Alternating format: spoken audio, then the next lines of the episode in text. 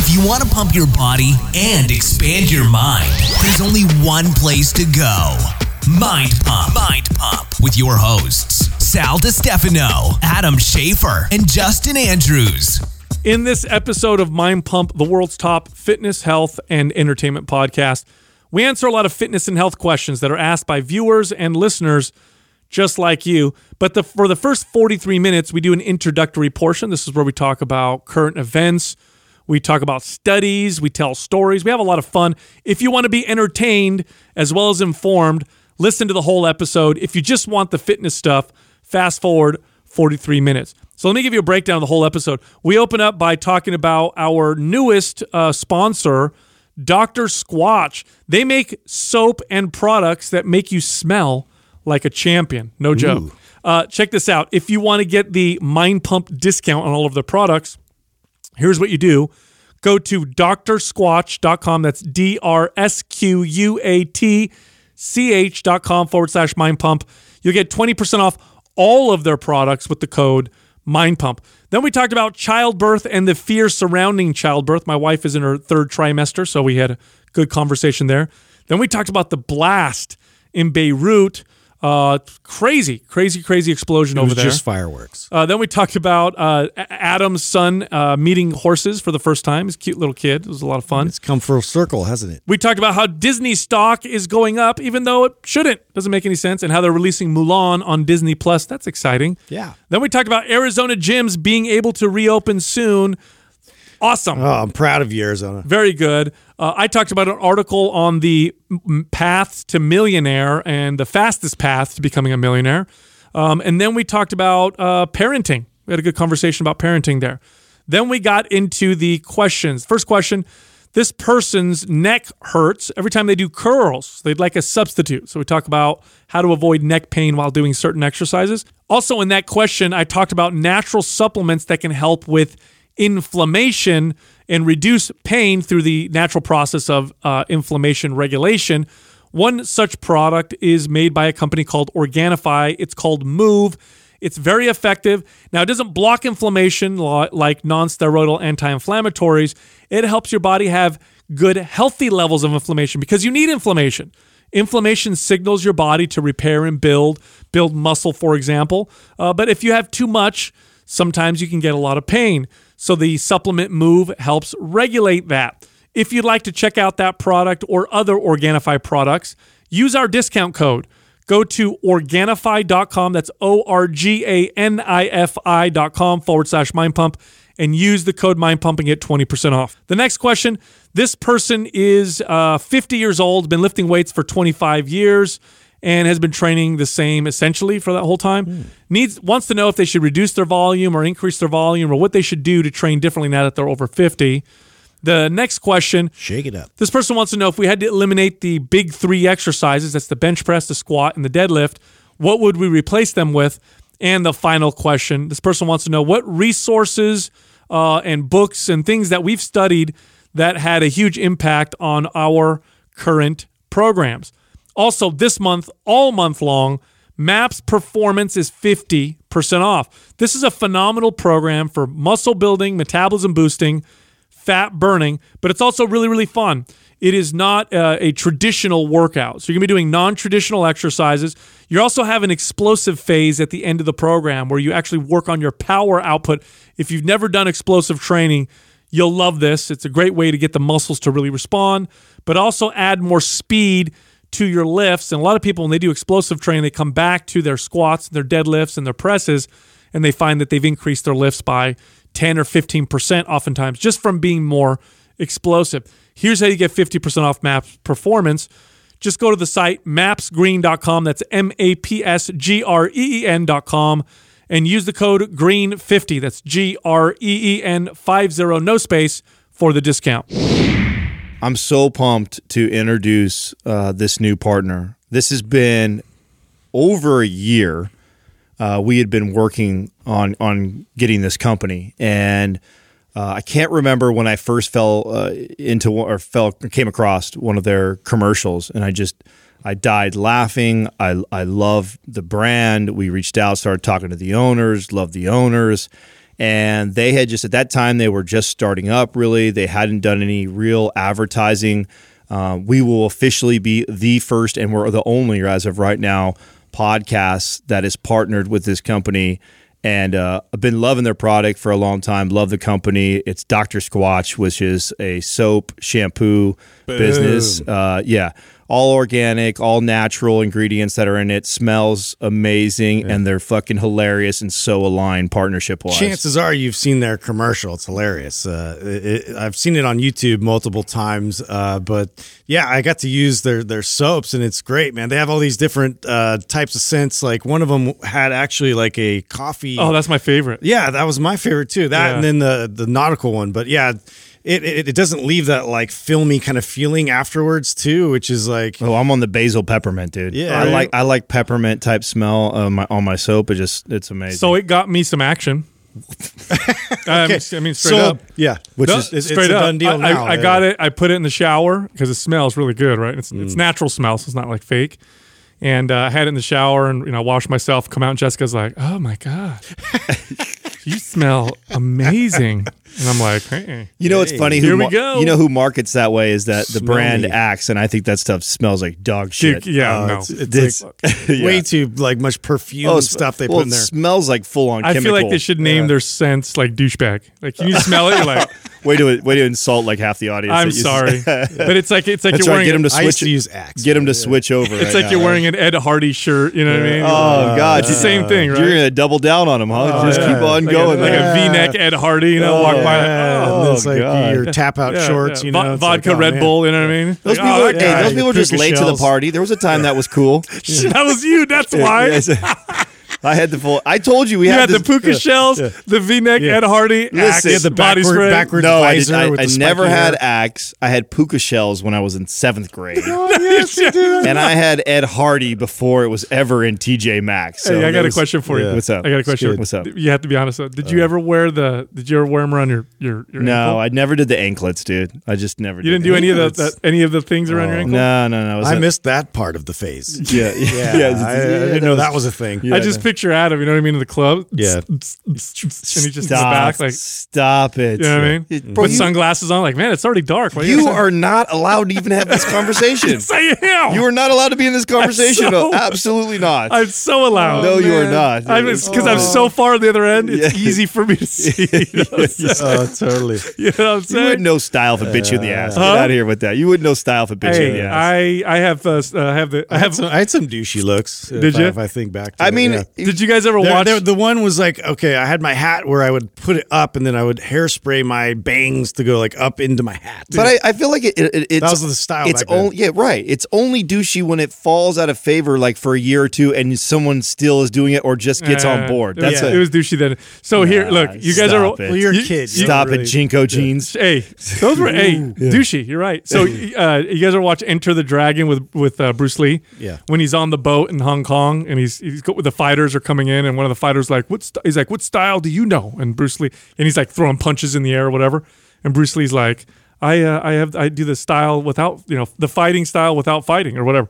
My style is the style without style. It's the same. It's like Bruce Lee's kung fu. Okay, You know what I'm saying? Yeah, that's great analogy for Good style. stuff. Hey, um, Run right over. Hey, I've been learning a lot about some interesting stuff about uh, Learning. about childbirth. Yeah, I know. It's good, good uh, segue. Yeah, Let's talk about babies coming Some out. interesting thing happened. Well, you know, okay. So obviously, Jessica's uh, third trimester. We're going to be having a baby soon, and um, th- there was a documentary we watched a long time ago. It was very baby- the- transformative. the baby one or the yeah, the business of being born. oh yeah yeah that one. Uh, so along this is for people who who didn't listen to this episode a long time ago we did you know we would talk about these topics and i talked about how childbirth was so dangerous and women would used to die all the time and thank god for western medicine because it, it, it's no longer a major you know death risk or whatever You got checked. I did by a midwife. I had a mid. So midwives are the uh, the legit experts on natural childbirth, more so than even um, uh, doctors. Doctors are experts at what they do. Midwives are experts just at childbirth and natural. One of the childbirth. best investments that we've made in Max, in my opinion. Yes, I mean they're having that having them as a support. Oh, incredible, right? So, um, so a midwife contacted me and it's like, you're totally wrong. It's a very natural process. The way we treat it is totally wrong. And you know, I try to be open minded. I'm like, well, I admit this is not an area of expertise, and so I did some study, watched that documentary, and you know, the way we treat childbirth uh, is like we the way we treat a lot of things in Western Business. medicine. Yep. Well, it's a, it's a it's a medical It's emergency medical emergency. right? And so w- here's something that's very interesting about this. So the muscles around the cervix, or the, the muscles that, that control the opening and closing of the cervix, are a sphincter muscle. So sphincter muscles are circular muscles that when you tighten, they shrink and tighten up like your butthole. As sphincter say what? Exactly, and uh, and and open up when they're relaxed. Okay, and so here's a big problem. Now, uh, since none of us uh, have ever had a baby or never will have a baby, I know it's 2020, but still not going to happen. Let's say uh, We're still in reality. you're here. trying to poop. Okay, you're trying to go poop, and you're but you're terrified, anxious, and scared. Is are you gonna be able to have any poop come out? Yeah. You're not, right? Because everything's ah, is tightened up. Hmm. Those muscles automatically tighten up when you're scared or anxious or fearful. That's what they do. It's hard to relax sphincter muscles. so when women go into childbirth with all this fear and and and the way we treat it is like, oh, it's a murder. You watch movies. Oh my god, my wife's go- you know gonna have a baby, and everybody's so scared. It, it reduces the, the the the percentage of women that can have a natural childbirth because those muscles want to stay tight. What do you think too about the Mm-hmm. theory of like you know we don't we don't uh, train the pelvic floor muscles as much as what we used to. I mean, think about back in the days when you be in a squatted position and probably gathering things and working those muscles and being connected Yes. to that and the importance of that, and then also the drugs that you use to numb all that. To me, I think that's a part of the reason why everything becomes a medical emergency with child with childbirthing is that.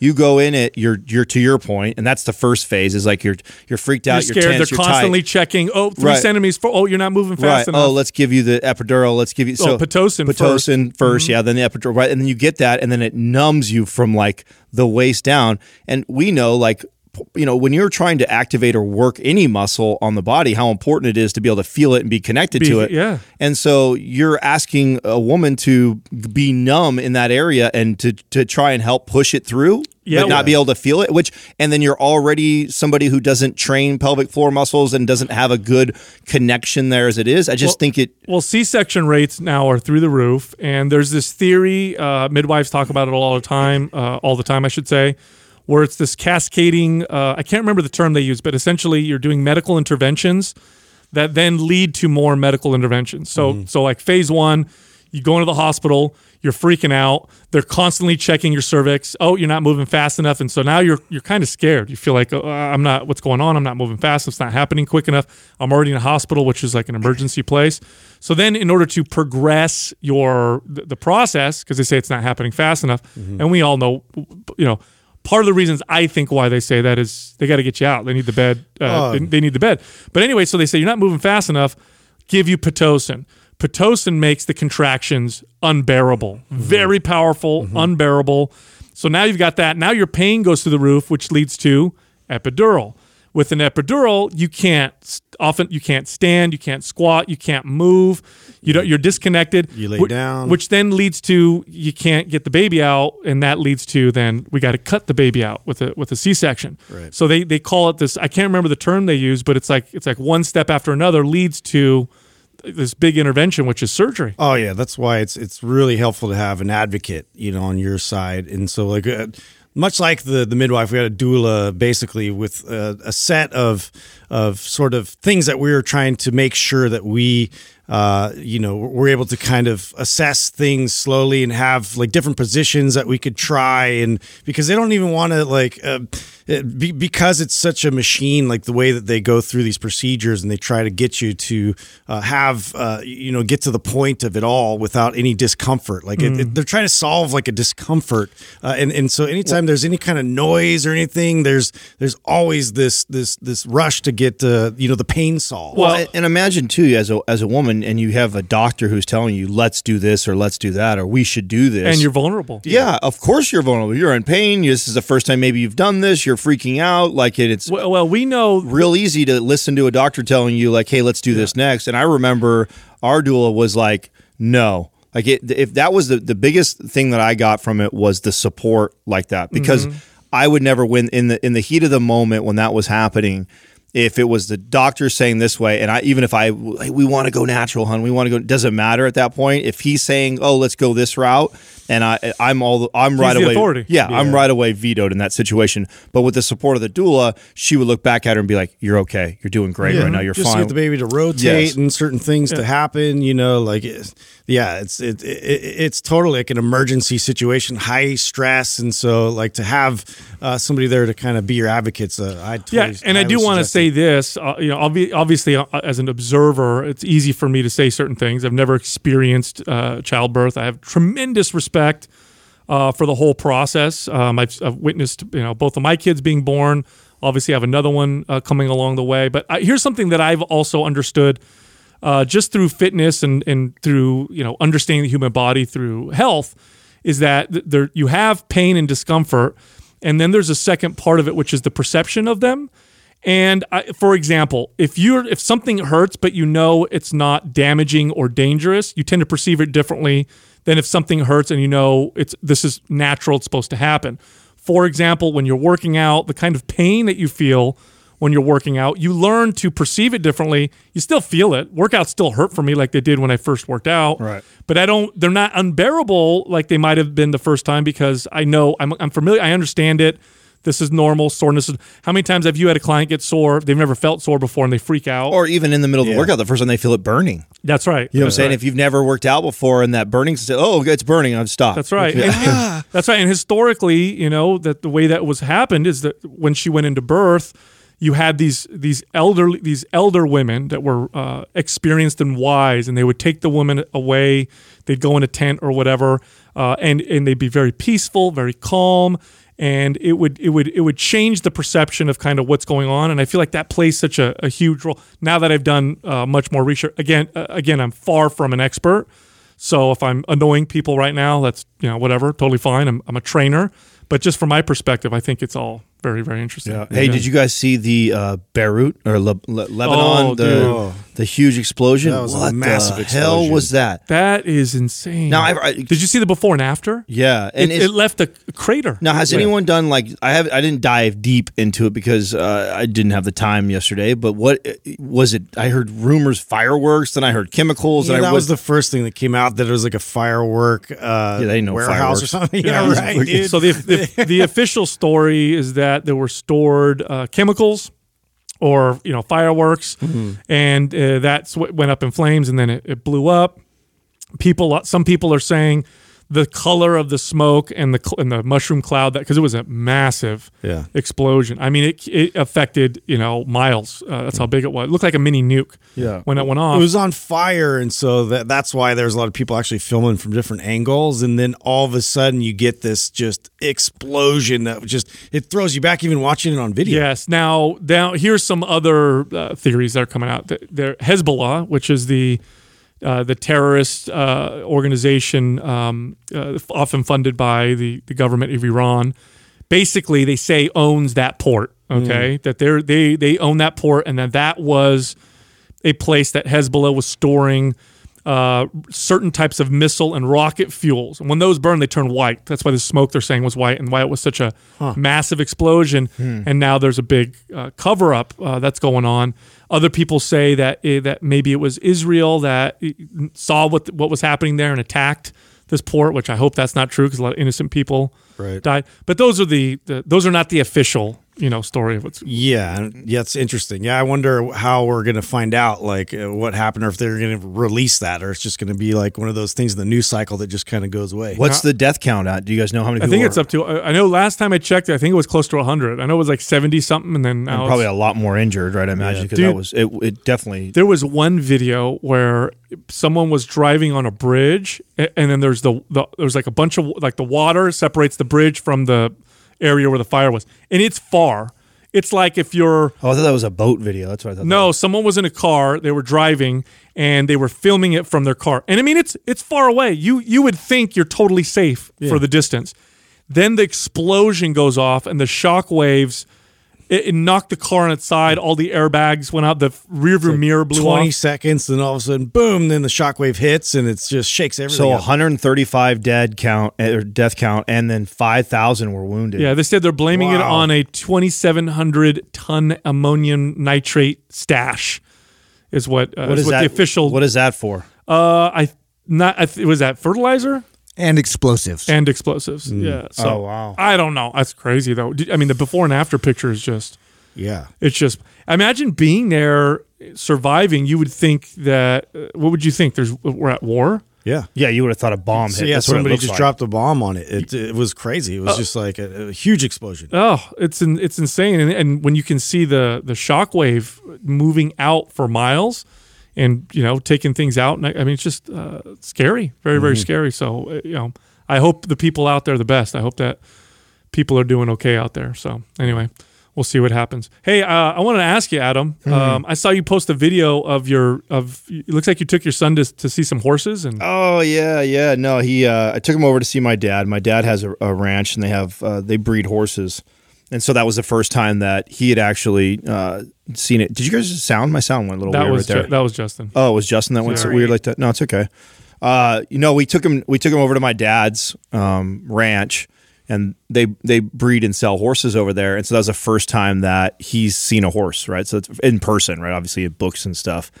And I've been waiting to see how he would be around like farm animals, and if he's because he's just now really in the last like two months or so, I think really becoming aware of everything and like pointing and looking at things.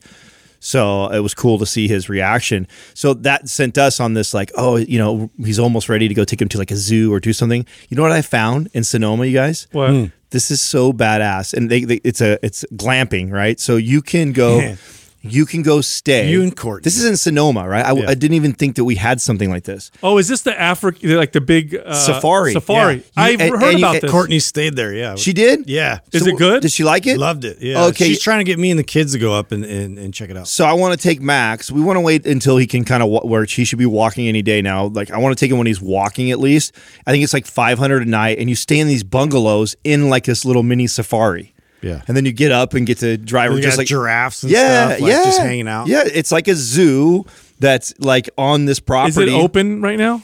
Uh, I believe so. No way. Yeah, yeah, I believe it's open. Oh, I'm gonna. It go was there. one of those. We were actually worried because um, remember when they had all those fires up in Sonoma? Like, I guess Ah. it, it it made its way through and didn't affect that particular uh, winery. I didn't even know we had something like that over here. I know. Yeah, I Yeah, thought that I, was so I heard, random. I heard about it like once or twice, and then I forgot uh, all about it. Really? Yeah, and I was like, "Oh, we got to go." And then I Yeah, all about Katrina found it. out. I mean, that what sparked it was the horse, right? Us being with the with him and seeing the way. Wow, he- look at the bungalow. So Doug just pulled it up. yeah, right now. Safari West. This is it. Wow, that's legit. Well, so another thing to you don't need to get a bunch of mal- malaria sh- drugs and shots. to go there. yeah, exactly. Uh, another thing to, to consider, Adam, like, um, so there's other ways to glamp. And so this is, I've been trying to get the kids to actually camp with me, you know, and like go like camping and like rough it a bit. And like Courtney's not interested at all in that. So uh, I, uh, she's pulling me into some, I guess there's a way that you can uh, basically rent out a trailer that they drop off at one of those campsites at, li- ahead of time. So you have it all set up and all that stuff.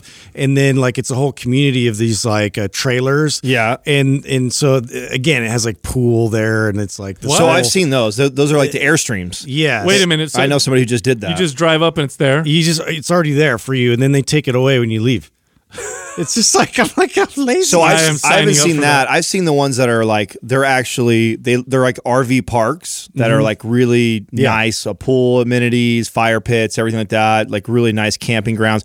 And then it's all those airstreams that have been kind of gutted and then customized to look like a hotel room. Yeah. Mm. So it's like you get it's this. like that. They're just like putting they're, they're rolling trailers in at, at a similar park, just like that. Oh wow, that's yeah, that's for you. a hundred percent what I would do. yeah. A hundred percent. I'm like all trying to, you know, be out there and uh, uh, pitch my own tent and do all that kind of stuff and, and teach them things about roughing it. But it's like she's, uh, anyways. I also do that on my own. I My guess. my sister and, and and Tom they just bought uh, those ATXs, which are like the the um, the little like uh, off road ATVs. But yeah, those are awesome. bro, you know, you Didn't know they sell them at? Uh, do you know how much those are?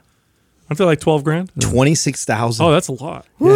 That's a straight car Are those a car Are right they there. legal on the road? No, okay. So I was actually talking to my sister this morning about this. So you can drive things like that, including like my my ATV. You can for up to two miles is the law. So for two miles, and the reason why that two miles on the road? yeah, How do they know? Well, it's because well, it's because it's an off road vehicle. You can't drive it on the road. You can't. Mm. You could. We'll never see that driving downtown or some shit like that. But the the theory or the idea is this: is that you know trails aren't always link you got to sometimes cross over a freeway or do something. So they allow Oh. they allow that, right? Like so when, a, when a tractor comes on the yeah, freeway. exactly. The- You're allowed two miles. You're allowed two miles with these off-road vehicles to be on public roads. Dude, so you still have yours, don't you? Yeah. I forgot. it's kind of. I know. I forgot about that. I forgot. Too, yeah. It's Where'd you coming, put it? It's coming up there, dude. I'm gonna. I'm getting. I'm the chain on. it, I told you I broke the chain riding it not that long ago when I got mm. it all fit, or Katrina got it all fixed for my birthday last year, and uh, I snapped the chain, and then I was like, oh shit, of course, I just got this running, and then the chain snapped. So then it's sitting over in my brother-in-law's uh, barn and covered up, and we just fire it up every month just to make sure that you know the battery doesn't die. But now that my sister has that, and we found out that the Truckee House is like the the head of all the main trails of Mm-hmm. like Nevada and uh, that whole area. And Tom is like hardcore, like mapping everything out and find all these rural areas we can go. So Dude, that's fun. they can drive from their house to our house. Oh, it's without now. ever hitting a road. From Reno? Yes. Wow, that's awesome. Yeah, yeah. So I'm excited. Hey, did you guys hear about uh, Disney's uh, release that they're going to be doing? No. Okay, so the two- Mil- the Mulan thing. yeah, so two things. Number one, this is how I swear the stock market makes zero sense. Hmm. It does not make any sense right now. Disney comes out with earnings and they tanked, but because they tanked Less than what they less than what people thought, the stock went up. You know, like eleven percent. what a weird time. You know what I mean? Like, oh, that wasn't so bad. More Yeah. money. You guys sucked, but not Yeah. as bad as we thought, You right? didn't suck that hard. But anyway, so Disney's uh, so a lot of people are anticipating this this uh, this adaptation of Mulan, right? Like they did Beauty and the Beast, they did I don't remember which well, other they one made they her like all like this warrior. Like I saw some of the trailer for it. and It looked interesting. Looks really good. Yeah, Actually, good. Mulan's one of my favorite uh, Disney cartoons. Yeah. absolutely love it. So a lot of people waiting for it. A lot of parents are waiting for it. It was supposed to be released in, in, in March, I believe, but they didn't because of obviously everything that's going on. So they're going to release it on Disney Plus. So this is a Oh. an actual motion picture Just Disney. skipping all the theaters. all of them released on Disney Plus. Twenty eight, uh, excuse me, twenty nine dollars. You have to pay. To Don't watch you it. see this is what's happening? I mean, yeah, th- you kind of have to do that. I mean, right? to me, this is like I, are our movie theaters going to be a thing of the past after COVID? Are we? Are the, I think that all these streaming companies, all these mo- production companies, have got to figure something out, right? And their the only choice is to go straight to streaming, like we're seeing right now. You're seeing that too. You brought it up about Prime.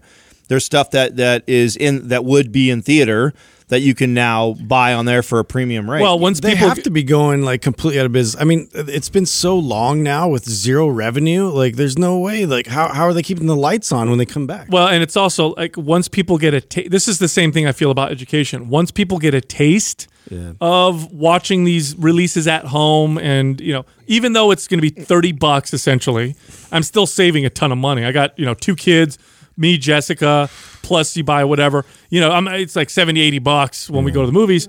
I'm still saving money. I'm in the comfort of my own home. I could buy whatever snacks. I See- make my own popcorn. This is why we need automated cars because then we could turn our garages into theaters.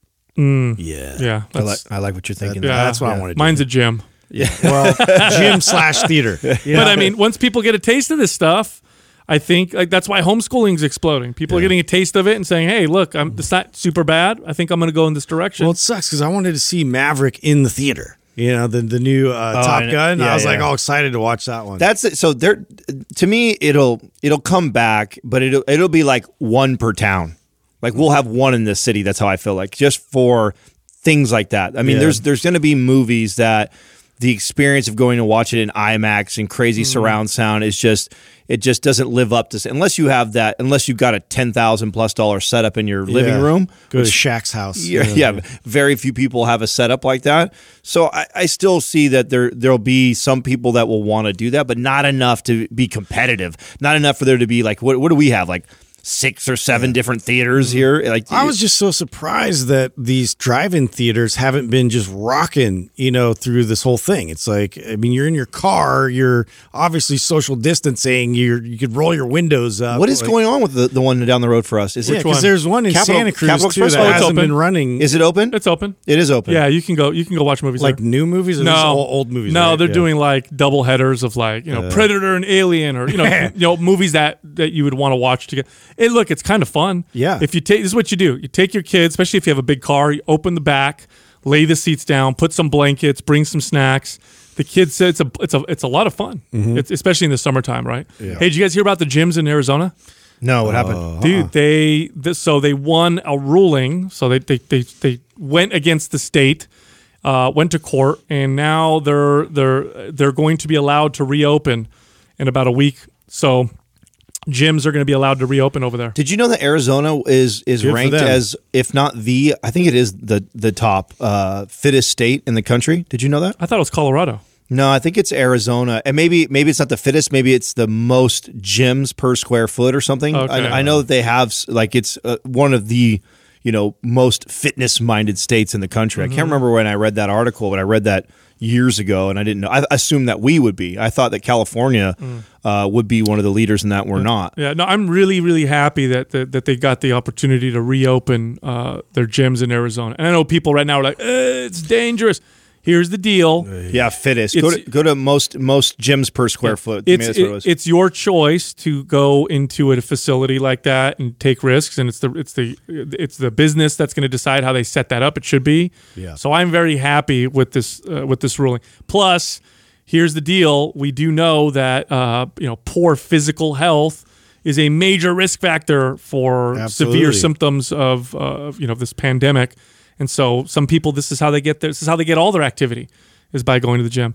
So let's see here. Uh, Doug's bringing it up. Colorado was what number nine Number 10, Uh, number a- one. for most gyms. Oh, Minnesota, Minnesota. Connecticut. Wow, mm. wow, What? Minnesota Minnesota. I would never have guessed that. they have the most gyms per what? per mi- per square mile. Really? Mm. Where's California? Maybe it's a thing to do. Not you even know, top like- 10. Yeah, especially in the winter. You I know, wonder you what it was place- for Arizona. You know what? You know why though? Ca- California's got such big expanses of area that are not nobody's around. Yeah. But I remember when we were in Orange County and, and they were talking about like how many gyms per square foot. They, were- they were just like right next to each other everywhere. Oh, dude! In Southern California, th- there's literally blocks where there's like two or three. Well, I wonder if they count. I, I know. I wonder if they count like CrossFit gyms now too, because that's what's it's that has to That's not a inflate. gym. It has to.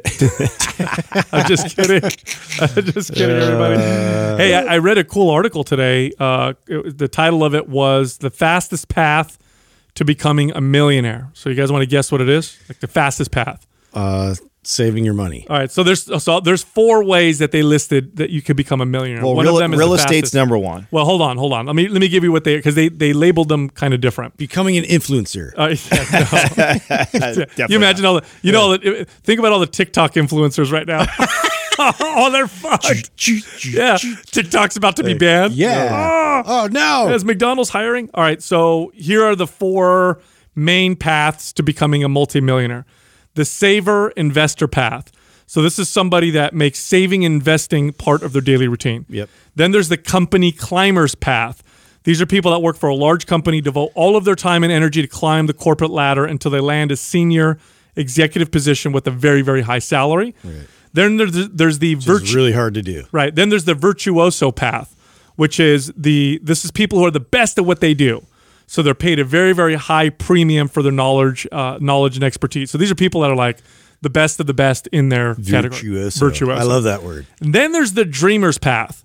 The dreamer's path are all in pursuit of a dream that is like starting their own business, becoming a successful actor, musician, or a best-selling author. It says here dreamers love what they do for a living and their passion shows uh, up in their bank accounts. So out of those four, which one's the fastest way to becoming a millionaire? I still think it's saver. No, virtuosos people. I think they they they they're the ones that like you can charge a ridiculous Yeah. rate. Okay, But it's random that, that people find them. So it's actually the dreamers. So the dreamers, Really? yes, but it's also the most difficult. So first off, the saver and High the- risk, high reward. Yeah, exactly. And, the, and and it didn't say the the safest way or the most guaranteed way, right? It said the fastest way. Okay. Because I feel like the saver investor path is probably the most It's the most methodical. consistent. If you like that, you'll love The Millionaire Next Door. Mike turned me onto that book like a couple months back. I I finished reading that a while ago, and that was really good. And they actually the whole book, uh, White Saw, I think you'll love it. Is it's it's all it's all studies, it's all research, it's all they break down the numbers. Really? Yeah. The thing that I was most fascinated in was, and I and I'll, I'll probably mess up the exact percentage, but I know it was like really high. Like this was that like eighty percent of like multimillionaires don't drive a car that's worth more than 40 grand. Yep. Mm-hmm. Which was like, whoa. So like when you see somebody, when you see, you know, you go down to Santana Row, right? It's an area where we see like all the Lamborghinis and Bentleys and stuff. Now I look at it all differently now. And I think to myself, like, damn, how, if, if just statistically, if I just saw 10 of them go by me,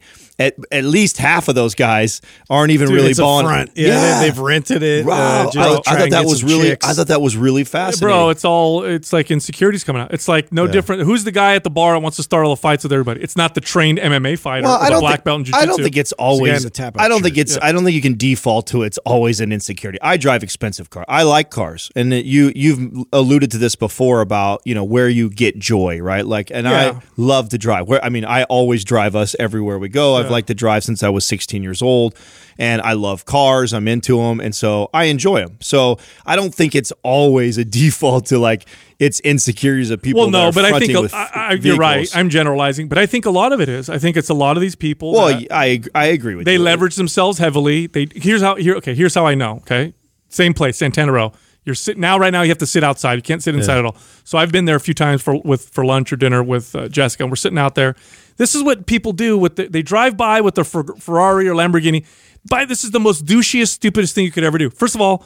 You're already driving an amazing bad. Everyone's going to look at your car Well, anyway. they're nerds. They You- need some advantage. You don't need to rev your engine as you're driving. It's so stupid. You're driving by five miles. ring, ring, ring. You know, whoa, whoa. Like, oh God. It's like what we did in high school. Yeah. You know, like it's just that now all of a sudden they're, they're like, "Ooh, I'm cool." It's like I'm. You know, this is what cool it's like people did ta- in high school. Yeah, you take your shirt off at the beach. Like, oh, you know, I need to uh, do some push-ups and stretch. I think it's more. I think it's more Freudian than I think it is anything else. That's it's more of a They want to sleep with their moms. no. Oh, it's uh, it's not not everything Ed- is fucking. complex. That's Freudian. I don't know. No, Yeah. Freudian can mean too that these people these this is like men trying to attract women. You know, it's a sexual thing. It's more of them. This is their way of of, Yeah. of peacocking, Yeah, right? if you This want to attract the, the wrong women, I guess. Well, maybe. I mean, that's yeah, but. ring, ring, look at my car. Yeah, you know? there's there's still a large a large person. I mean, yeah, we've said it before on this podcast. Like, yeah, uh, what, what do you what do you think is a, a, a more guarantee that that you you find a a, a wife being this uh, nice guy or being a rich guy? You know, if you're being if and that's one of the a ways. to- good wife, a nice guy. Yeah, Uh, yeah. just a wife. Yeah, you're, you're yeah, probably pre- right. Presenting presenting and peacocking, so you get attention. I mean, Yeah. So so so back to that article. So this guy did a huge study, and he found that 28% of the individuals in the study were dreamers. Here's some cool stuff about them. They had an average net worth of 7.4 million. Here's the crazy part. Most of them were able to accumulate the wealth over a period of roughly 12 years. Very short period of time to get to multi-million, especially when you compare it to hmm. the other people. Now it says here what makes their path so hard. Here's the things about it that are difficult.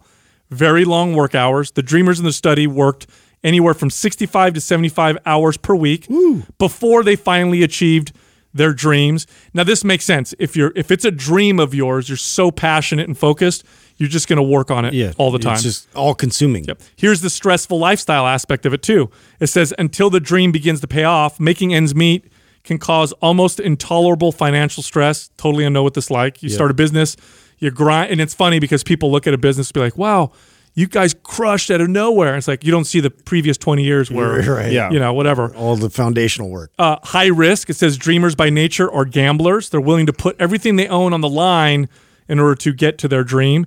And then here's the last one. It's demotivating because they have such high ambitious goals.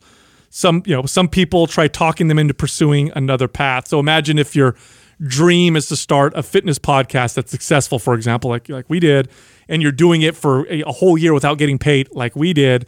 Imagine you know impatient spouse or friend. It's like, hey man, you're you're not making any money. Yeah. maybe you should just get another it job. straining. uh, Yeah, see what everybody around you. I wonder how they measured that because I know in the in the Millionaire Next Door book they t- they attribute it to real estate because the, a, a large portion of people, even if you didn't have a, a massive high paying job, if you invested Yeah. early and you could pay your mortgage, you know, and if you've had the house for Yeah. twelve years, you and that and you definitely if you live in California, dude the, thing bay area worth a million dollars. and yeah there's a big difference between net like your worth and how much you actually make because there's a lot of millionaires in Mm. california that don't make a lot of money because they bought their houses like my grandfather my grandfather came to this country uh, my, when my mom was four zero skills uh, he, he was you know as a child extremely poor dirt poor worked since he was a kid lived in venezuela for a while to try and make some money finally came to california was a custodian uh, and uh, at schools and cleaned movie theaters. This is how he supported his family. Bought a house. That's back when San Jose was a farm town. Before the tech industry came here. I think he bought his house for sixteen thousand dollars. Right. Yeah. My grandfather now is in his 80s, and his health is is worth is worth at 1.3 or 1.4 million.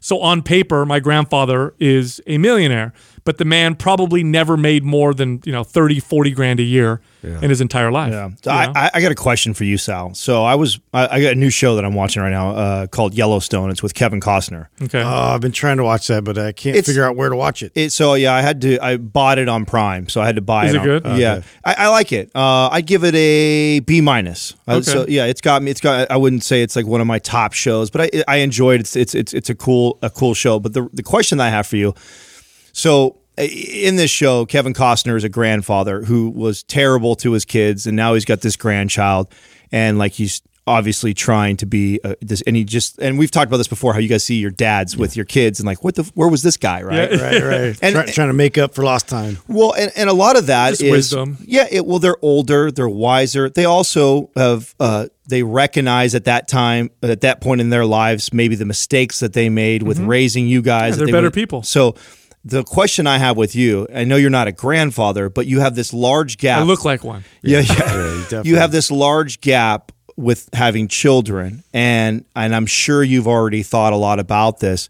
Are there things that come to mind that you either wish you would have done different, or there's things that you plan to do now with this this the child that you are about to have that you look at your kids now and you feel like, man, I Hundred percent, hundred percent. I I got this lesson going through uh, a, a divorce, um, and you know when you go through a very challenging, painful time, you either become more of what you were, or I think you change. And so I I chose to to change, to try and become better.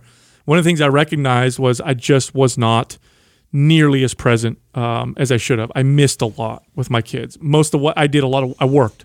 I worked a lot, and I was constantly thinking about work and focusing on work and reading and trying to become, you know, to, to expand my my knowledge base and all that stuff. Meanwhile, I missed some of the most important moments with my kids, either because I wasn't there, or more often than not, I was there, but I was half there, and my mind was somewhere else with this time i'm going to be far more present and uh, luckily we've created a, a you know a business that allows that so the hours aren't like they used to be but just being present means literally you know uh, being there not just thinking about other things or or waiting to you know oh what i got to do tomorrow or whatever that's the big one man and then patience like my patience is way you know higher i mean you, you I Now, think do you see it? Do you see it in your children's behavior and your relationship though? Because I, I see your kids, and I think you have an incredible relationship with your kids, and and I don't see, like, I mean, you, I know you guys have met, you know, older kid, kids that are your age, uh, from other friends or people that you know, and it's to some, it's sometimes obvious. It's like, oh wow, the dad really missed the boat here Yeah. with the way the communication or the way you know the way he probably was raising them and you can see it now as they're turning into teenagers um, i don't see that with your kids so you you say that you weren't very present but i don't feel like your kids feel like you weren't very present I think they always felt loved. Um, I always, I'm very affectionate, so I'm not one of those dads that has trouble showing uh, their, you know, hugging and kissing their kids and expressing how much they love them. And of course, important things I never missed. So like you know, school events and stuff like that, I always tried to make. But I know, I know that I was not as present as I could have been. You know what I'm saying? So I appreciate you saying that. It makes me, you know, it feels good to hear that. But uh, I think this time around I'm going to be even better throughout the. But again, you know, I, am still raising my other kids, so I still have now. I'm far more present with them. Yeah, but they're you're, they're both at an age now where I think you start to see because you know five to seven is the most most formidable years when the, when Yeah. they, they really start creating those pathways, behaviors, and by the time they start getting into teenagers is when they really start to revolt or really push back on maybe You see how the work uh, plays out. yeah right or the lack of work playing out Right. and I, I just don't see that in your I don't feel like you're I don't see any like behaviors that uh, your kids express that I go like oh that's probably because Sal wasn't around very Yeah, much or yeah. wasn't present so I, I think you're probably harder on yourself than what you really that than what you really Yeah, were. maybe uh, you know, maybe, but I still, I still think like this time around. Plus, here's the big one too. It's like it goes by so fast when they're little. You know, one thing that Facebook does that I, I love and I hate is you Mm-hmm. go on their, your feed and it's like seven years ago. you know? Memories. Yeah, and you see a picture of your kids when they were little, and you automatically want to cry. Not, and it's mainly because you missed that, that when they were that young. Oh my gosh, I remember that. Oh yeah, it's like a video with their little cute little voice. It's Oh, like, ah, it hits you so. kills me. and sometimes I can't even look at them. I, I can't look at it. I'm I'm embarrass myself in public. But I, it's it happens so fast. Like your kid right now, it believe. Uh, trust me with this. It's, it goes. by Even though now you're present, you're a very present father. I'm sure you're going to look back and be like, oh my gosh, that went by so quick. Oh, we talk about it. We talked about it last night. You know, we were he was asleep. We just put him down, and we're sitting there. We're getting ready to watch. We are watching that show, and then the, the kid that I'm ta- referring to that was a grandkid to Kevin Costner. He's probably five or six years old, somewhere around that range, or seven, somewhere in that range. And uh, I was like, God, it's going to be any day. Like we're going to be having conversations with him. How weird is it to think like right now getting him to do sounds and point and say dad has like such a big deal. I'm like like real quick here in a blink of an eye, he's gonna have full on conversations. And I was, we were talking about how weird that's gonna be and feel, Yeah. and then be thinking back to these times right now. I definitely feel like, and I'm sure this happens for every parent that.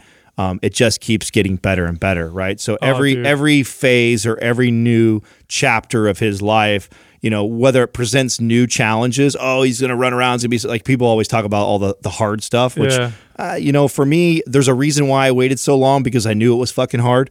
I knew that it was a lot of work. I experienced that with my my two younger siblings, so that I I, I feel I'm the most prepared for. I was pre- I'm prepared for the sacrifice. I'm prepared for the hard work. Me, I get to, and that, I think maybe that's what allows me to be more present. Is I was ready for all that, and so I can really focus on the moments, the fun stuff, and the, the the things that I'll probably look back five, ten years from now and go like, man, do you remember when he, the first time he giggled when the horse came and this and that, and was like he was so innocent. Like, I, I mean, I think um, older fathers uh, do a good job, uh, but and forget the age part. I think you're just more mature. You're wiser. You're, you're, you're settled. You're smart. You're not as you're not chasing certain Uh, things. hopefully he's more selfless, right? more selfless, yeah. But it's uh, watch their watching their personalities develop is really funny. I remember my, my son was three, three and a half maybe, and uh, you know his pers- the personality changes all the time, right, or, or develops. And I remember like something fell in the cupboard, and my son stops. He was playing with his trains, and he stops and he looks up and he goes, "What was that mysterious sound?" You know, it was like the first. Yeah.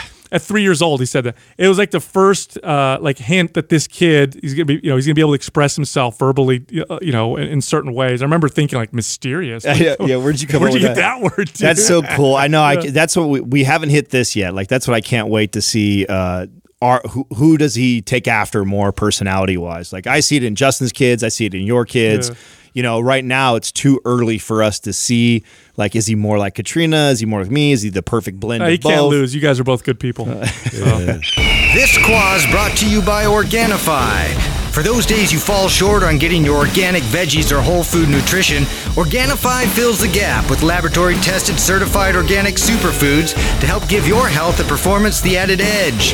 Try Organifi totally risk free for 60 days by going to Organifi.com. That's O R G A N I F I.com and use the coupon code MINDPUMP for 20% off at checkout.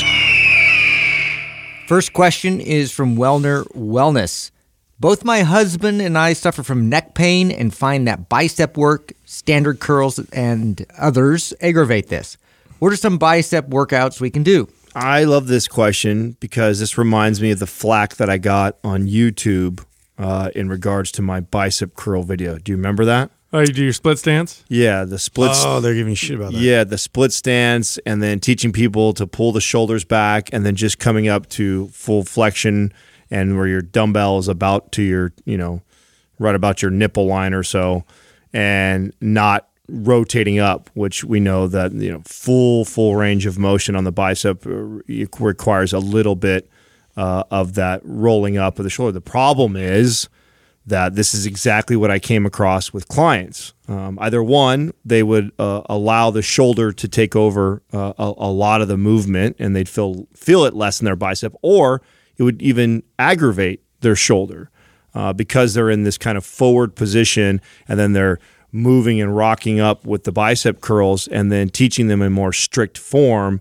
Uh, one, help them feel it in the bicep more, and then two, eliminate things like this. Yeah. Well, okay. So the big thing for me when I hear questions like this is is a reminder that just because an exercise works a particular body part, it does not mean that the rest of the body is not engaged uh, in some way, right. So a bicep curl, single joint exercise, you're bending the elbow, you're just working the biceps.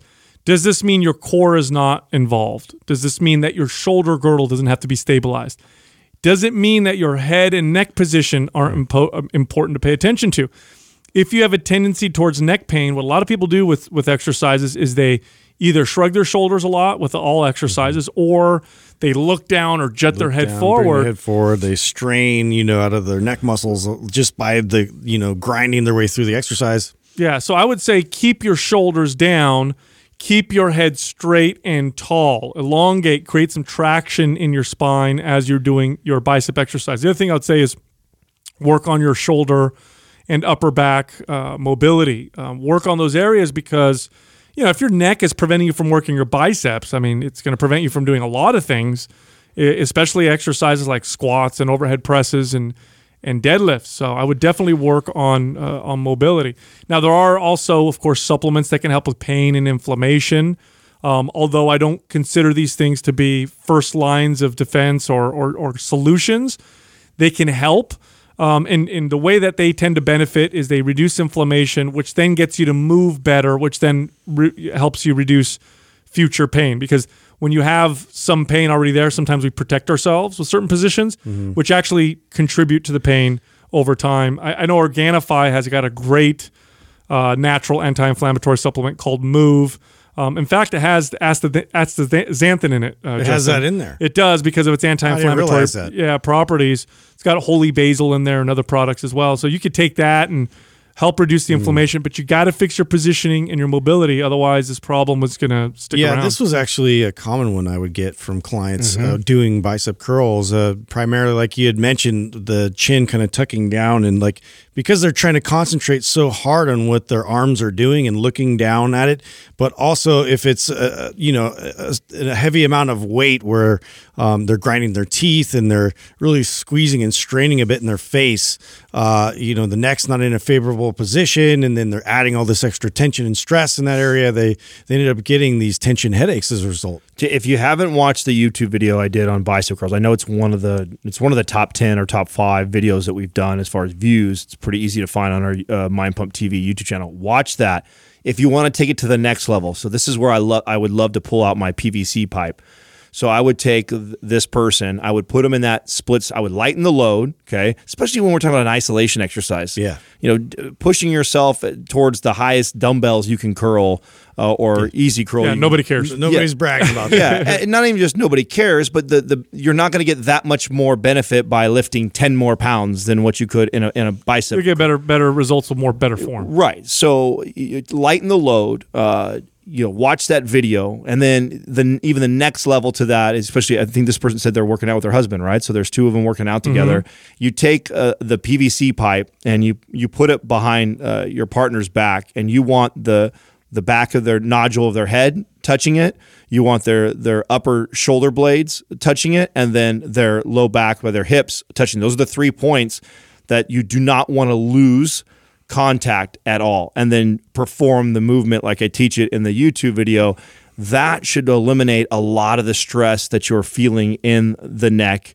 Uh, and in the shoulders, and again, just focus on form. So, remember, we've talked in in uh, the previous episodes about progressive overload. You can do that by slowing the tempo down. So lighter weight, slow the tempo down, control the exercise, focus more on the bicep. Make sure you're keeping that spine nice and neutral. That's what the PVC pipe is for.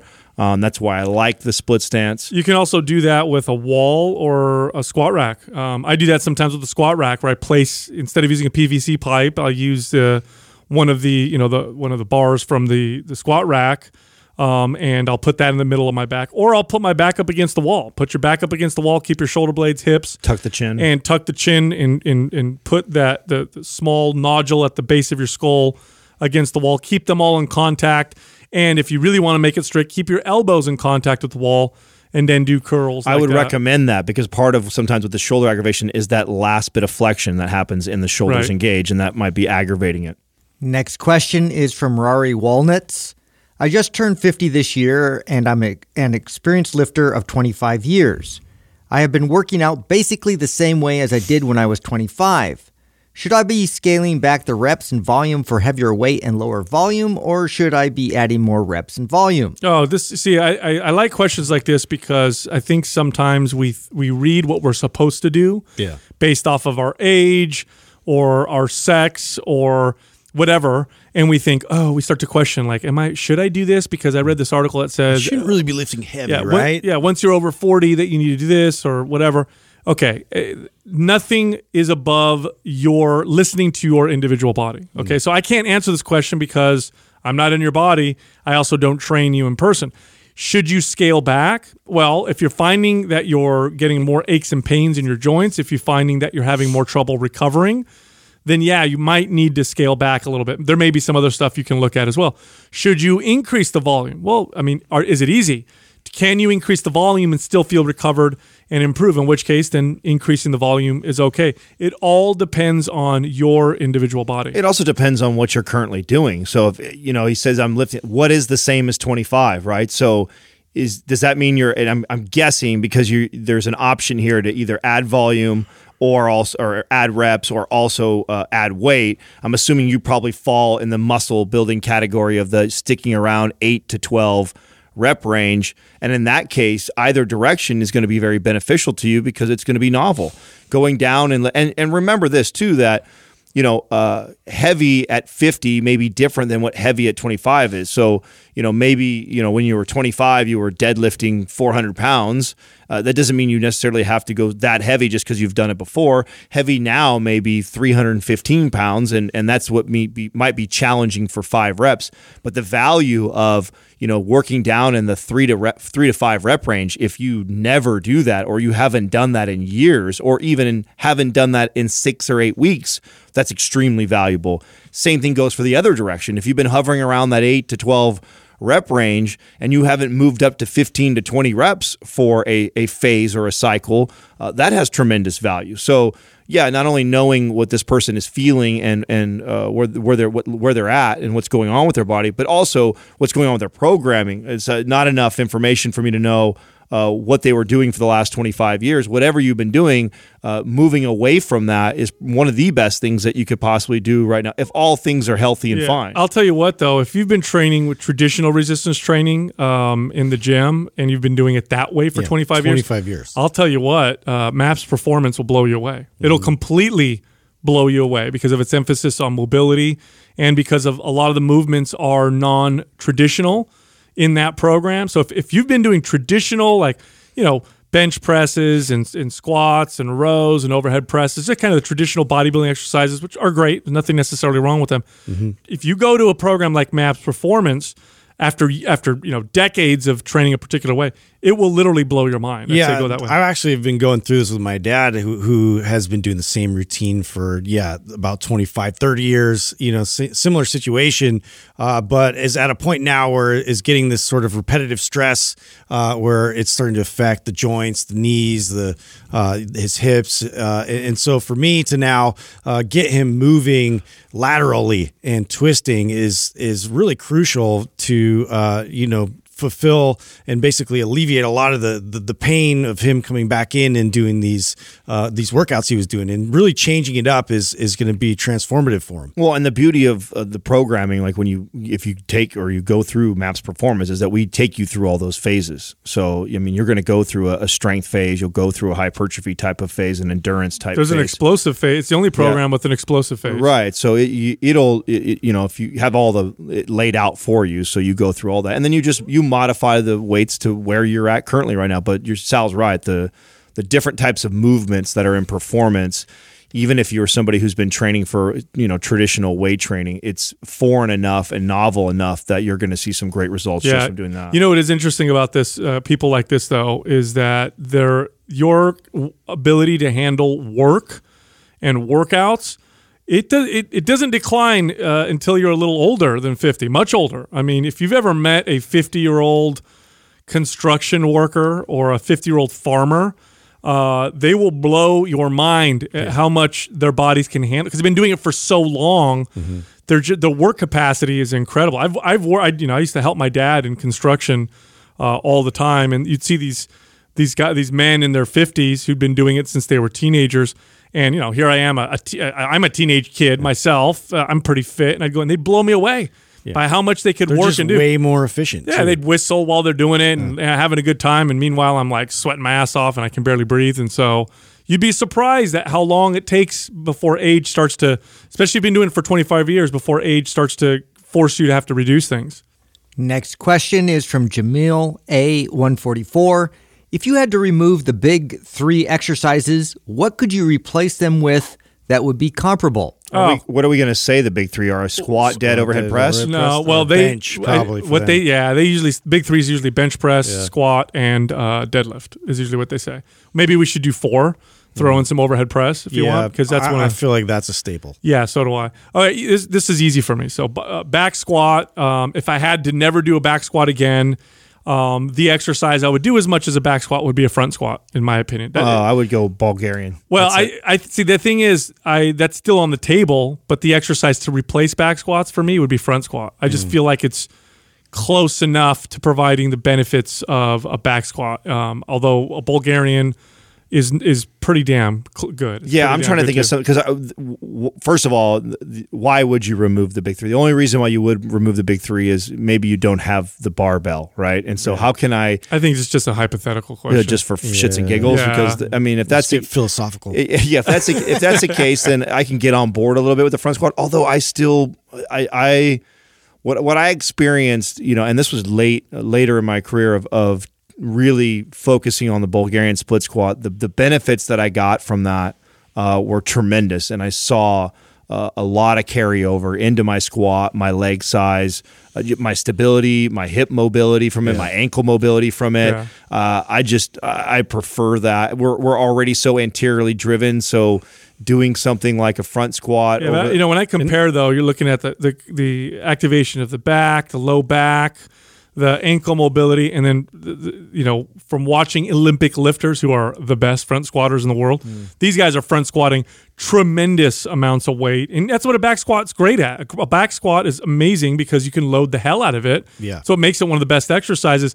I think the front squat is closer to that. Like you could load the hell. You can get really, really good at front squats. Well, where do you stand on this, can- Justin? Well, I've actually seen athletes like really load heavy Bulgarian squats. Fuck yeah, you can. Yeah, and so it's it's interesting uh, to to speculate about because it if that is like you you prize that as much as a, a backloaded squat. Uh, I've seen athletes actually really take off uh, in their strength gains and their stability simultaneously. So I think that like Uh, from an athletic perspective, from an definitely. athletic Yeah. perspective And it- functional perspective, I sure. still- yeah. Yeah, Right. So, but I, I mean, I love the front squat too. It's just, uh, I think that I would probably lean more in the Bulgarian. Yeah. yeah. All right. So uh, the next exercise would be the uh, deadlift. That's easy for me. Uh, and I don't know if this is cheating, but I do a trap bar deadlift. Is, is that too close? I know, right? Can I pick that? Yeah, I feel like that's too close. Is it too close? Yeah, yeah. I see. I think it's different enough How about a hip thrust? For a deadlift. Oh no, no, uh, nah, no, I wouldn't do that. Or, or or a barbell row. I mean, you got to do something. You got to. Eh, eh, we got to do something for You the. got to pick something up heavy. Yeah, well, you got to do something for the back, right? So Yeah. I mean, you got to do a big mover for the back. If Yeah, you're but gonna get rid- deadlifts are like hips. It's you know, it's, Well, yeah, that's so why many- it's know. irrepla- it's irreplaceable. If I had to re- ir- get rid of it, the barbell row, just doing the barbell row, you get some of the glute, hip, hamstring stabilization to hold that position. So it's Mm. not being eliminated. So there's there's value in doing a 135 bent over row. Your hips are involved, your glutes are involved. They're not moving and they're not flexing, seam, but they're at least in a in, they're in a, a, a isometric hold in that position. I'm just and trying you're to- rowing big weight on your back. I'm just trying to Hmm. think of right now the strength that you get from a deadlift. You know, I think obviously trap bar deadlift. You guys say that's cheating. I, I can kind of see that because it's so similar. Right. Uh, farmer heavy farmer walks would be up there for me because of the kind of strength that it, like it that. provides. It's Yeah. kind of similar to a deadlift. Uh, you're Yeah, because it's a an all encompassing kind of a uh, strength that you're you're getting from the deadlift. Like it, so I think that the farmer walk actually does sort of uh, accomplish a similar, uh, you know, type of uh, you know body response because you're stabilizing everything at once Yeah. with in your heavy weight, especially if you're like really loading it heavy. I think that that's Well, that's my case for the bent over barbell row. The bent over barbell row is going to get the hamstring and glute involved in the stabilization. The lower back is extremely is, is is in there. It's just like a a farmer carry, the stabilization that you're getting with heavy loaded. You do that with a heavy barbell, you're getting all Hmm. that in the hips and the hamstrings, and then low back, and then in addition to that, you're rowing and getting the lats and rhomboids involved. The barbell row would have to be the exercise. Well, but would- here's the thing, though. I, it, it doesn't mean you can't do other back exercises. You know what I'm saying? Like we're replacing the deadlift, but does that mean okay? So let's say we we pick the farmer's walk. That means you can still do pull ups. You could still do dumbbell Right. rows. You could still do. It's just you never do deadlifts again. Yeah. that's the question. And if I never did deadlifts again, but I still had access to all these other exercises, the one that I would replace it with, and if I can't pick a trap bar, I'm thinking again farmer walk. Hmm. I just just the kind of strength that I get from the deadlift. You know, Uh, that's a tough one though. I think that's the hardest one to that is replace. a hard one. Bench press. Uh, is it cheating if I say incline? Incline press. or dumbbells. Yeah, I mean, is that cheating? Because I feel like those are great. Well, you kind of got to remove the barbell, I would think. You know. Okay. Yeah. So if we, we do like dumbbell, bench, incline, Yeah, I'll take heavy. du- I'll take dumbbell incline bench all day. Yeah, Or, or even a dumbbell flat. You know what's funny? You take out the barbell bench press, you're not missing much. That's I mean, know. I hate to say it, but if you just never did it and all you did were you know d- dumbbells and incline and dips, You'll be fine. yeah, you're going to be okay. You would miss barbell squats and you would definitely miss uh, deadlifts. Deadlifts, yeah. Now overhead barbell press. I mean, again, what are we going to say? You know, dumbbell press overhead. it's, it's kind of the same exercise. Well, yeah, you have because there's nothing that, I'm, or at least I'm drawing a blank right now of like getting you in full overhead extension. You can't you can't eliminate that movement. That's such an important movement that you have. And if you're saying that you if can't, you never do it, you're yeah, screwed. yeah, you have to do it. And a front delt raise and a lateral, none of those come close to that. Like It's a not- handstand push-up's not going to cut it. Yeah. Yeah, it's Although, not- although Well, that's good. But does, actually, um, although that's a good, actually that would be good. I know, but like you're just dealing with body weight is is the only thing. It, it's definitely very very challenging, and it and it sort of tur- obviously turns it up on its head, right? But uh, yeah, it's a very similar movement. I like that. I honestly, that's because I was drawing a blank on because I'm looking for something that you're getting your full extent, you're fully extended over your head. That's the that is the most important part Yeah. for everybody. Why that movement belongs in Yeah. every routine is because we lose that. Just very of of all the things too. That's up there with the the things that I think we lose the fastest. That's I, mean, that's what I used to see in my older clients. Yeah. it was one of the number one aside from not being able to squat, not be able to you know do their posture. They couldn't reach not straight e- up above. Not head. even older. I, I found this in myself. That was one of the limiting factors why I didn't do overhead press. I mean, I was in my 20s and I already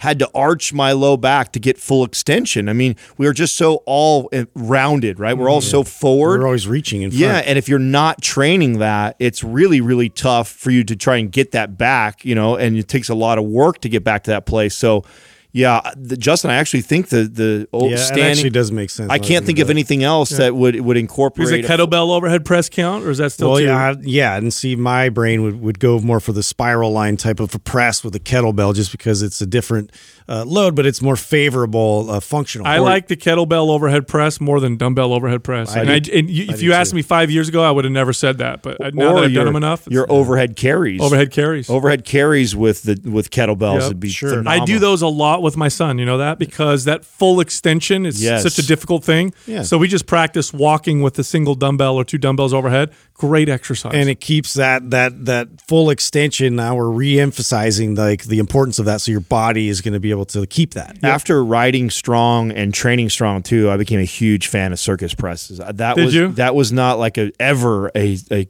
common movement for me. I love that. I was doing them just the other day again. Like that, that exercise because you get you get to use a little bit of body English to get the weight up there, so I can go Yeah, a- a high low. And when I think about it, like. It, you would kind of get like to get a, a really heavy weight up over your head. You kind of would kind do of it. have to throw it up. You would, and you Yeah. would kind of, you know, use whatever leverage you could to push over your head. Like you wouldn't have this strict, perfect. That's a fun exercise. It is a, it's a fun exercise. It's a good exercise. I feel a lot of core stability in there, a lot of shoulder stability in there. I, that's a, that's a up there with one of my favorites. Next question is from Coach Carruthers.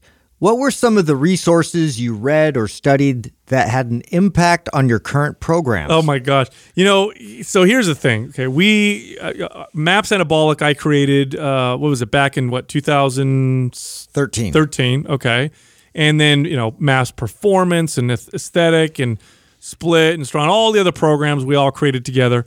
What went into writing those programs?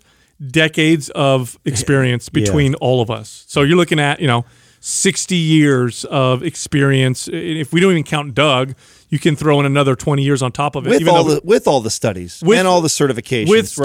Mm-hmm. studies, certifications, with reading, with training so many different clients and training ourselves. That's what went into the programs. So if I listed all the stuff that I that I read, I Not mean, only, but not only that, like I, I know where this person is going, like with this, like oh, you know, you guys, you the way you have your frequency or the choices of exercises, like what studies led to that, and it, it wasn't a study that led to any one of those single it's, it's decisions. a culmination. It's concepts. Yes. I think it's all these concepts that we were exposed to. We tried with our clients. We saw successes by doing certain uh, methods that we learned and gone through certification courses and things. And we're like, I really like this for this specific reason. And so I would take certain uh, types of, of, you know, mobility moves and, and be like, this is going to be a great assessment. and so I would, you know, look at things like that as I was going through these Dude, courses. this, so so yesterday I get a DM from someone. So I guess uh, Mike Matthews, good friend of ours, right? Um, owns the supplement company company Legion. Also writes some good fitness books.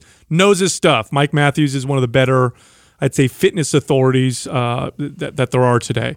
Uh, but Mike Matthews interviewed uh, what's his name, Menno Hel- Helmsman. I don't know how to say his name. Anyway, Big bodybuilder guy? No, he's, he- this guy does lots of studies and training for people for a long time. oh, oh. He was on his podcast, and the debate was full body workouts versus body part splits. Now we know Mike Matthews is a big fan of body part splits. Menno is full body. And if you ask a lot of coaches and trainers who've trained a lot of people over a long period of time, they say full body. So I get this DM and he's like, you know, I love Mike and I love you and you guys are so smart and but uh but you know Mike he leans more towards splits and why does he do that when you guys are always talking about full body? And I said, look, I said Ma- Mike is extremely knowledgeable, very smart. The guy reads everything and he knows how to disseminate it and break down the studies and pick what is actually working, what's not working. Now, we've done that as well, but we also combine that with lots of experience training lots and lots and lots of people, and that's why we get the There's a that's why we have our opinion. There's a behavioral component in all of our decisions. Like when I think about the just core, at the end of the day, it's what works. when I when I think of the core principles of the programming that we've done, like uh, obviously all the research around periodization. So if you read all the research around periodization, you'll get the understanding of why we phase the workouts.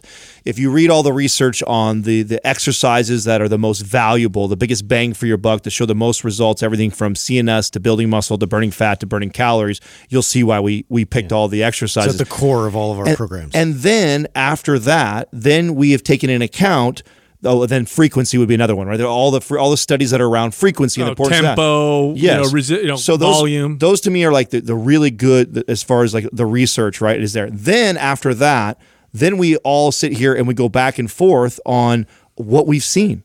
Yes. You know, and we and we take into account like the, so something some study might say, oh, this is the best for this, but then we go, well, wait a second, how many of the clients did you ever train stuck to that for longer than two Yeah, weeks? yeah, that never works. Right, exactly. And how do those flow together in the workout? Because you know everything written on paper is completely different I'll- than actually applying it in person, watching somebody go through it. Yeah, I'll make a silly example. Let's say a study comes out tomorrow and it says, you know, cardio at 4 a.m., fasted for 45 minutes, burned 15% more fat than cardio at any times, any other times of the day. Then you'd get the research, uh, you know, junkies who come out and be like, this is how you should do cardio. This is what I prescribe. 45 minutes at 4 a.m. because here's what the study said.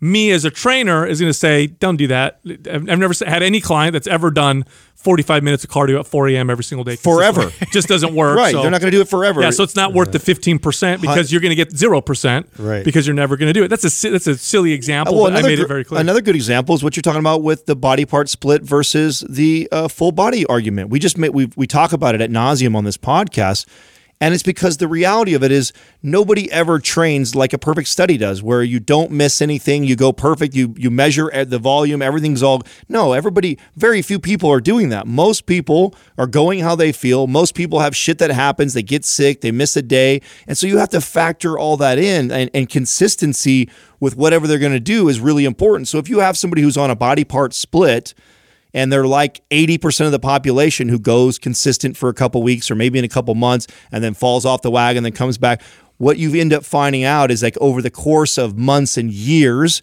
somebody who follows a full body routine ends up hitting the muscle groups more frequently which ends up giving them more results over in the big picture not just in a 6 week Yeah, study And it's also this other factor that nobody ever considers, which is just the practice. The practice of the same exercises over and over and getting good at them. That's why it makes them so effective. Full body workouts do that. So I'm going to list certain books that have been more influ- influential than others. Now, as a kid, I read all the magazines. When I say all, I literally, I mean, I had my first job at, well, I was working with my dad at the age of 13, and then I got, you know, jobs at restaurants after that, washing dishes. And I, I literally subscribed to Iron Man, Muscle and Fitness, Flex Magazine, Muscle Mag, Muscle Media 2000, and I think that's it. I had five uh, Muscle Magazine uh, subscriptions, so I read all of them all the time.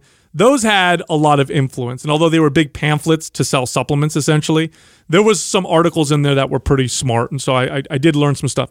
Arnold Schwarzenegger's Encyclopedia of Bodybuilding, very, very impactful because it literally listed all of the, definitely all of the free weight exercises for every body part. So I learned all the exercises that you could do with free weights at a very young age from that book because I was able to study it. Uh, Mike Mentzer's Heavy Duty was another book uh, that had a huge impact, mainly because he positioned an argument which was, hey, if you do way less volume, do more intensity, you'll get the same results. Now, it's not what he said wasn't 100% correct, but it did get me to question certain things and look at the way that I, I would design my workouts. Um, uh, Dinosaur Training uh, was another book that I, I learned a lot from. Um, and then old publications. Mm-hmm. I'm talking about turn of the century, like first the strongman uh, of, of you know the, of the early 1900s. You know, watching how they Eugene worked out. Sandow and your, your Charles Atlases and all those. Yeah, Abs- I, I was totally, uh, uh, you know, researching all that stuff too. Like I loved old strength uh, journals and, and ways that like people did it back in the day uh, before you know we had this this surge of like uh, anabolic steroids and, and different ways of uh, you know organizing the gym with with machines. It's like what did we used to do? And so I got into that. I got into Dr. Ed Thomas's work. He was really like movement focused. Uh, Gray Cook, you know Eric Cressy uh, you know, like uh, lots of the sports uh, specific type uh, trainers out there that put out really good information. So, uh, you- one of, another one was Super Training by Mel Siff, Yeah. which is uh, where they we finally got information about everything, you know, from uh, you know Russian studies, Yeah. and you know it's just stuff like that. If you if you look look at, towards your your interest, and so obviously I had an interest in movement and specifically in uh, y- you know athletic pursuits. Well, another area that we none of us mention right now that is taken into consideration all the programs is like uh, mobility and movement. So like books like Supple Leopard or st- certifications like Kinstretch or Eldoa Yes. or FRC, Oh, like yeah. things like that are also taken into consideration when when we're programming because it's not just about the X's and O's on everything. It's also about just learning to teach people to move better and then, and all the deficiencies and dysfunction that we saw for all those years. So things like that are taken into consideration when we choose certain exercise or exercise order because we know the habits and behaviors of people. Yeah, so and, and here's what what else is really cool is that you know, and I loved it when I met um, uh, Adam and Justin because I had met two other fanatics about fitness uh, that were similar to my level of fanaticism. They they would look at some different things, but they studied it with the same level of passion. And so what you get is you get you know, sometimes people get stuck at just listening to advice from one type of strength athlete, like bodybuilder or power lifter or, you know, yoga expert. You know, one thing that I did is, and I did this later on and I, it was so impactful, was I studied how power lifters trained and then I studied how Olympic lifters train. Mm-hmm. And then I'd read about kettlebell, you know, type training. And then I'd read about martial arts and, and calisthenics type training. And all of this, you get all these nuggets of wisdom from these old forms of training. Powerlifting's been around for a long time. So is bodybuilding. So is Olympic lifting, kettlebell training even longer. You're going to get like aspects and, and, and things that you can learn from each of them apply to your training. So what you see in our programs is a culmination of it's like our programs and although all of them are designed for specific avatars like for example maps performance build muscle but move well we, we like to use the ancient athlete as the as the avatar. But what you really have are the mixed martial arts of muscle building programs. We pick the best from each category and injected what worked so well in each category. And so what you'd end up with is a very well balanced body that builds muscle avoids plateaus and and it feels phenomenal. I also feel like we broke down a lot of barriers that we saw. I remember this was a lot of the motivation on the podcast is, you know, to your point, Sal, about how we tend to gravitate towards you know one professional or one expert in a field, and then we we we marry that ideology, mm-hmm. and it and then and then what the fitness space does is they they separate everybody, and it's my way is better than your way because that's It's all what make- versus. yeah, because that's that's what sells better, right? That's I'm, I'm trying to sell my ideas that my way of training or my modality is better than your modality, and just the three of us didn't subscribe to that belief. Like because we had so much experience in all different aspects, we studied all different ways of training.